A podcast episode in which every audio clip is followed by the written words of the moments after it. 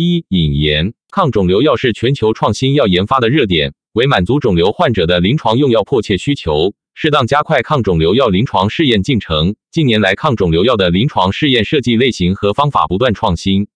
传统的首次人体 （First in Human, FIH） 试验主要目的是对药物的安全耐受性和药代动力学 （Pharmacokinetics, PK） 行为等进行初步研究。为后期研究给药方案的设计提供数据支持。近些年见到抗肿瘤药研发人员有时会在传统 FIH 试验之后或当中融合扩展队列研究及 FIH 扩展队列研究，对药物的抗肿瘤活性、安全性和 PK 等不同方面进行早期探索，旨在无缝衔接临床试验进程，以加快抗肿瘤创新药研发。FIH 扩展队列研究具有快速招募和获得信息不断变化等特点，使得较多受试者可能暴露于疗效未知且毒性特征不明显的药物下，且这类研究可能入足几百名至上千名受试者。为了降低此类研究的风险和保护受试者，应制定风险管控计划并严格执行，快速评估新收集的数据，向研究者伦理委员会和监管机构等及时报告研究结果，必要时及时进行研究方案修订。本指导原则旨在指出，抗肿瘤药 FIH 扩展队列研究需考虑进行风险控制，同时为此类研究的设计和实施提供总体建议等。本指导原则仅代表药品监管部门当前的观点和认知。随着科学试验的进展，本指导原则中的相关内容将不断完善与更新。应用本指导原则设计和实施研究时，请同时参考药物临床试验质量管理规范 （Good Clinical Practice）。GCP 国际人用药品注册技术协调会 International Council on Harmonization（IC） 和其他相关指导原则。二、首次人体试验扩展队列研究的定义以及风险挑战。一、定义：FIH 扩展队列研究是指在临床研究早期的初始剂量递增阶段获得一定研究数据之后，剂量递增研究上在进行中或紧随递增研究之后进行的三个或以上具有特定队列研究目的的额外患者队列的临床研究。FIH 扩展队列研究的研究目的包括探索药物在特定疾病下的抗肿瘤活性，初步评价药物在特殊人群，例如儿科、老年患者或器官功能不全患者中的合理剂量，探索联合治疗下药物的给药方案，初步评估潜在生物标志物的开发价值等。一般而言，除非研究方案预先规定随机化和统计分析计划，否则不进行队列之间的有效性比较。二、风险和挑战，必须认识到。FIH 扩展队列研究存在一定的风险和挑战，在设计和执行 FIH 扩展队列研究时，必须关注相关问题，包括但不限于以下几点：为了保护受试者安全，并为受试者提供必要的安全性监测，研究者伦理委员会和监管机构等及时掌握更新的安全性数据至关重要。因此，FIH 扩展队列研究应更加及时地向研究者、伦理委员会和监管机构等报告新的安全性数据，这对相关方提出了更高的挑战。FIH 扩展队列研究通常是根据剂量递增研究的结果进行设计，但是应该认识到，由于剂量递增研究的观察时间和样本量均有限，因此无法从中获得非常可靠的药物特征信息，导致一定程度上影响了 FIH 扩展队列研究设计的合理性。有时多个队列研究同时招募患者，导致较多患者纳入到疗效可能欠佳或安全性风险可能较高的研究队列。FIH 扩展队列研究室超出传统的 FIH 所需数量的受试者接受研究药物。对 FIH 扩展队列研究结果和数据分析的解读可能不及时、偏差或遗漏，延误临床研发。例如，根据队列研究结果选择给药方案，或基于生物标志物选择研究人群，给后续研究带来一定风险。及时进行研究数据分析和整合，不断修订研究方案，根据不同研究目的进行合理的统计分析计划。以上操作均需各相关方之间频繁的沟通，这对各相关方之间的良好沟通提出较高要求。三、适用范围。由于 FIH 扩展队列研究设计可能增加受试者风险，应基于前期的获益风险评估和非临床药效学等数据，选择合理的入组人群。建议入组缺乏临床标准治疗或临床标准治疗失败的患者，或基于科学证据及前期数据预期获益大于目前标准治疗的患者。具有陡峭的量效关系、个体间内变异较大、生物转化和清除由多肽酶介导的小分子药物或其他毒性风险较高的药物，例如免疫激动剂药物等，通常不建议采用 FIH 扩展队列研究设计。四、FIH 扩展队列研究的目的以及考虑。应充分考虑设计 FIH 扩展队列研究的数据基础和风险管控等条件，并充分考量每个队列研究设计的科学依据。为达到队列研究的目的，应根据现有的安全性等数据信息，科学设计各个队列研究的关键要素，包括入排标准、评价指标、监察计划和证明样本量合理性的统计学考量等。一、安全性数据的进一步收集，指在剂量递增阶段获得的安全性数据基础上，进一步评估药物的安全性特征。剂量递增阶段获得的安全性和 PK 数据以及其他队列研究，如有的安全性数据总结，可支持开展此队列研究。在治疗疮较窄或剂量限制性毒性非常严重的情况下，通常建议延迟或暂停扩展，直到确定合理的、可接受的研究给药方案。如前期研究数据显示，药物具有致 QT、QTc 间期延长及潜在致心律失常风险，可考虑在队列研究中收集心脏安全性数据。二、有效性的初步评估，FIH 扩展队列研究可通过设计相应队列初步评价药物抗肿瘤活性，建议考虑以下要素。受试人群的选择建议考虑药物作用机制和拟定人群对研究风险的可接受性。纳入人群可考虑疾病自然史、潜在的合并症、不同的肿瘤组织类型对不良反应的易感性，以及临床标准治疗情况等。对于基于较少有效性数据启动的罕见病的 FIH 扩展队列研究，建议事先制定统计分析计划，包括最大样本量的计算依据和疗效缺乏时的停止规则，以减少暴露于无效药物剂量的患者数量。基于特定瘤种或生物标志物探索有效性，可在某特定肿瘤类型或者根据生物标志物筛选特定人群开展队列研究，进行有效性探索。及时从剂量递增阶段和其他队列研究中获得更新的安全性数据，如有。如果初步临床证据表明，在临床需求高度未满足的患者人群中，与现有治疗手段相比，研究药物表现出突出疗效，可与监管机构沟通讨论进一步开发计划或提交新临床试验申请。三、影响 PK/PD 的内外因探索，在获得药物初步的安全性和 PK 特征的情况下，可以通过队列研究初步探索食物、器官功能不全和药物相互作用等因素对研究药物的影响。食物影响、器官功能不全和药物相互作用等研究设计和基本考虑等可参考相应指导原则。四、后续给药方案的探索。为了达到尽可能可靠的评估研究药物的最佳给药方案的研究目的，FIH 扩展队列研究通常应考虑以下几个方面：应采用随机化方法将受试者分配至两种或多种给药方案的队列研究中，即保证不同治疗组研究结果的任何差异并非由偶然因素所致；样本量足以评价药物在安全性和有效性方面具有临床意义的差异，样本量确定的依据应科学合理。应对研究药物已获得的安全性、有效性和 PK 等研究数据进行全面的整理、汇总以及充分分析，以支持后续研究给药方案的选择。采用建模与模拟方法进行铺路效应、安全性和或有效性关系分析，如有以进一步验证推荐的后续研究给药方案的合理性。五、生物标志物的探索和研发，在早期临床试验阶段探索合理的生物标志物。对于了解药物对人体的药理学作用以及指导后续临床试验设计等，可提供支持性证据。通过生物标志物筛选 FIH 扩展队列研究的受试人群时，选用的生物标志物应采用体外诊断试剂和或适当检测方法进行检测，并应证明选用该生物标志物的科学合理性。采用性能指标，如特异性、灵敏度未能充分验证的生物标志物检测方法，可能会产生虚假结果和或延迟潜在有效药物的开发。建议尽早建立生物样品采集处理的程序，以及检测和分析计划。探索性的生物标志物应在确证性试验中进一步验证。鼓励伴随诊断的同步研发，建议在体外诊断开发计划的早期与相关部门沟通。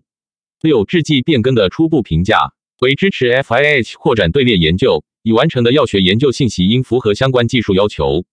如果在临床研发过程中，制剂变更，例如处方变更、生产工艺变更、生产规模扩大、生产场地变更等，可能对制剂质量产生影响，应在方案修订案中明确说明，研究中引入的新制剂或剂型等任何变更或重大生产变更，相应的变更和桥接研究应符合创新药、化学药临床试验期间药学变更技术指导原则等相关指导原则。七、联合用药的探索。只有在初步确定了每种研究药物作为单药的安全性和 PK 特征等信息后，才能启动研究药物联合治疗的 FIH 扩展队列研究。队列研究的给药方案应包括联合使用这些药物的科学依据以及安全性监测计划，并关注毒性叠加等风险。具体可参考抗肿瘤药联合治疗临床试验技术指导原则等相关指导原则。八、药物在儿科人群中 PK 耐受性和疗效的初步评价。如果根据药物的作用机制，药物对一种或多种儿科肿瘤的治疗具有潜在疗效，则可考虑队列研究中对儿科人群进行评价。对于导致一种或多种儿科肿瘤的细胞表面受体融合蛋白扩增、突变基因或细胞信号通路等，针对以上靶点的药物，可考虑在儿科人群中开展此类研究。在 FIH 扩展队列研究中，前瞻性的纳入一个或多个儿科队列，作为单独的儿科剂量探索和疗效评估的替代方案，有机会缩短儿科用药开发的时间。如果患者能通过参加试验获得直接的临床获益，且最小的风险 （minimal risk） 略微增加。并明确成人的安全剂量和初步疗效后，在剂量探索和有效性评估队列中入组儿科患者。在特殊情况下，在获得成人的完整临床数据之前，单独在肿瘤衍生细胞系或肿瘤患者的移植瘤模型中具有活性的非临床证据，可为入组儿科队列提供一定依据。在这些情况下，应考虑分阶段先让年龄较大的儿童或青少年入组，然后再让年龄较小的儿童入组。支持儿科患者 FIH 扩展队列研究的信息应包括详细的安全性监测计划、PK 研究计划以及药效学研究目的，如适用，以指导进一步的儿科适应症开发。对于靶向药物，应记录并确认靶点存在的情况，并应入选限于没有治疗方法的复发性或难治性疾病的儿童患者。如果计划在 FIH 扩展队列研究中入组儿科患者，应事先与监管机构沟通。九、种族敏感性的探索。如果研究药物在全球同步研发，并拟在多个国家申请上市，条件允许时，可在 FIH 扩展队列研究中进行不同种族的 PK 研究，以初步探索 PK 方面的种族敏感性，为药物申报上市提供 PK 方面的种族敏感性的支持性证据。可视情况考虑在 FIH 扩展队列研究中考察 PD 或疾病等的种族差异问题。五、试验风险控制。相关部门间建立快速填报和研究数据实时共享的网络平台，利于多方及时获知并评估研究中新出现的安全有效性数据，有助于降低受试者参加 FIH 扩展队列研究的风险和保护受试者。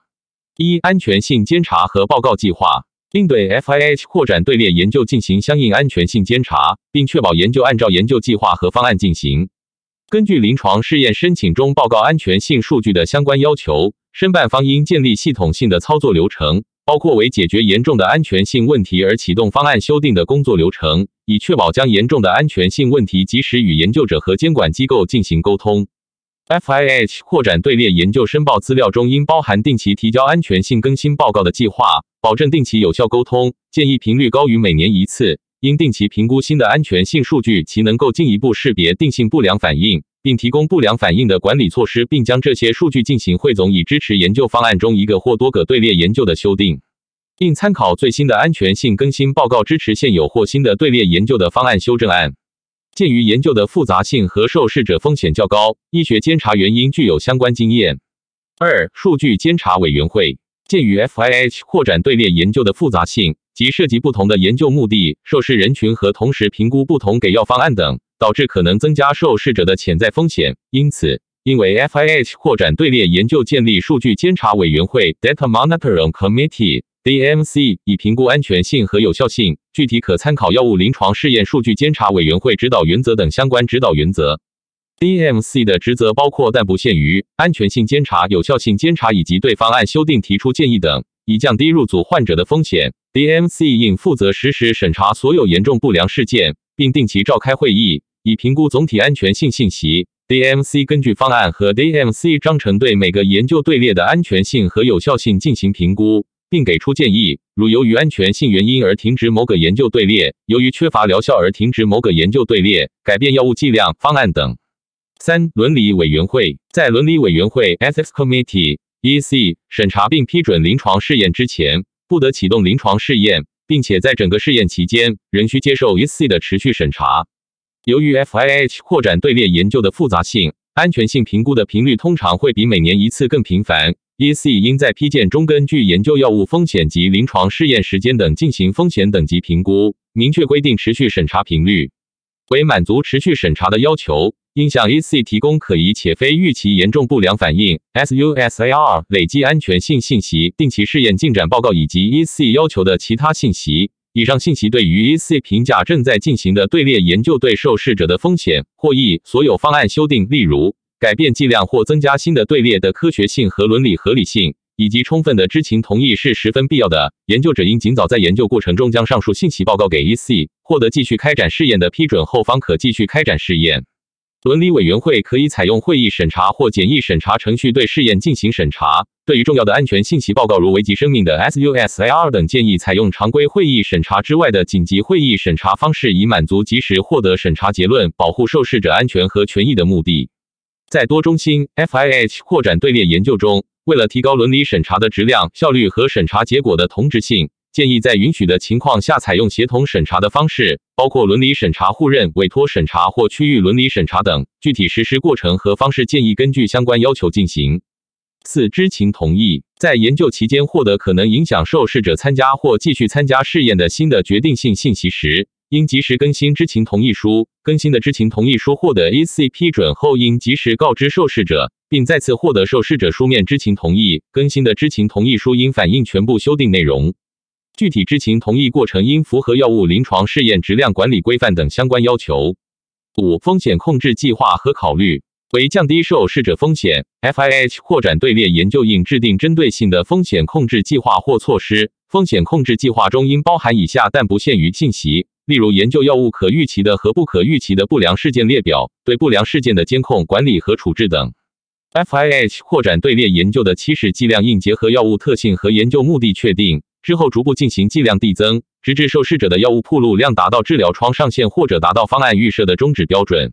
应对研究药物进行风险评估，对于高风险的研究药物，应采用铺路量控制的队列研究的剂量递增计划。六、统计学考虑，FIH 扩展队列研究通常采用探索性研究设计，除传统设计外，也可采用更为灵活的适应性设计。队列研究的设计应确保可实现该队列研究的目的，例如应考虑在队列内进行随机化，以比较不同给药方案之间的疗效差异；也可以采用非随机队列研究进行不同研究目的的探索。基于探索性目的的 FIH 扩展队列研究，样本量通常较少，应在研究方案和统计分析计划中根据研究目的确定每个队列研究的样本量，并阐述其合理性。队列研究的分析计划应完整全面，数据分析通常采用描述性分析。也可采用推断性分析。另外，因每个队列研究的样本量一般不大，分析方法可针对每一队列研究单独考虑，也可将多个队列研究合并起来进行统计分析。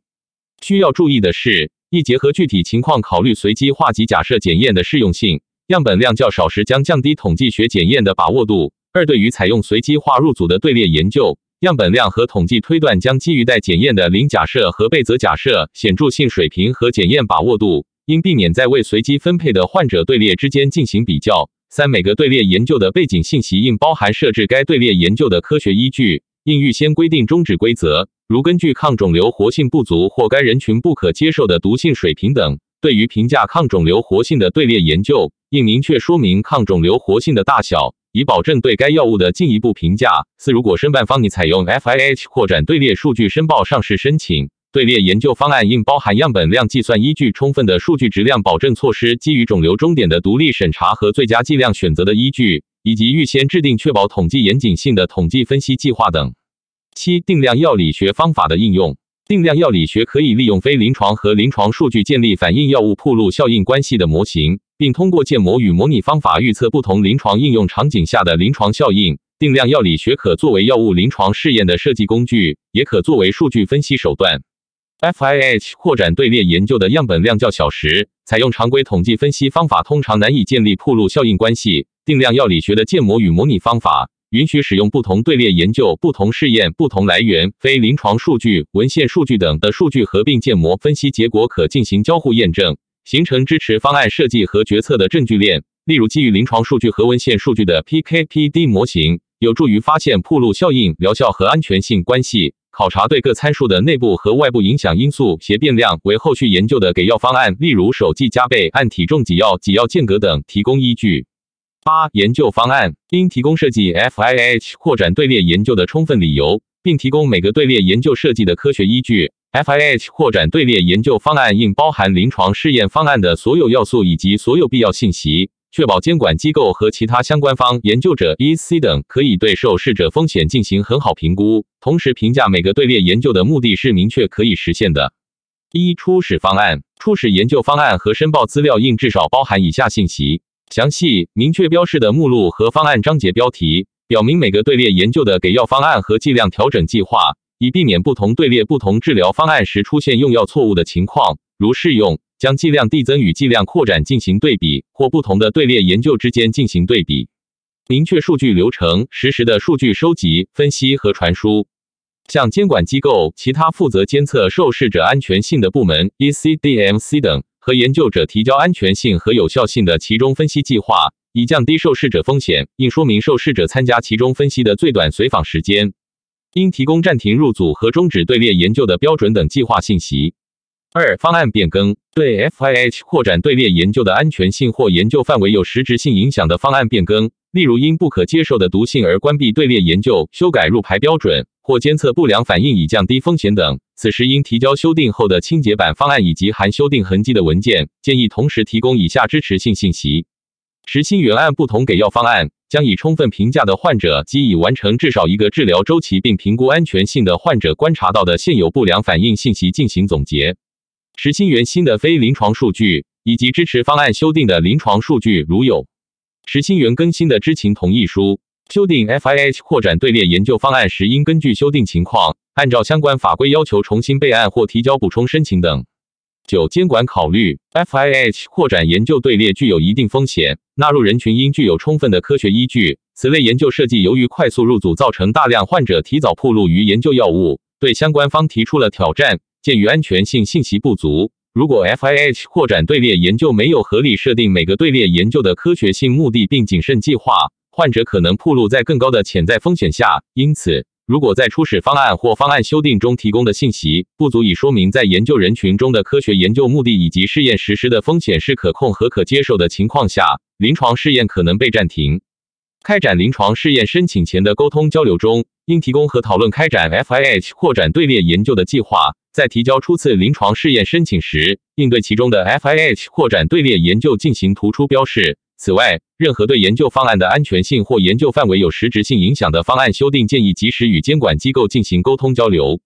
与监管机构的所有沟通，应参考《药物研发与技术审评沟通交流管理办法》。单臂试验支持上市的抗肿瘤药进入关键试验前临床方面沟通交流技术指导原则和单臂试验支持上市的抗肿瘤药上市许可申请前临床方面沟通交流技术指导原则等相关法规和指导原则。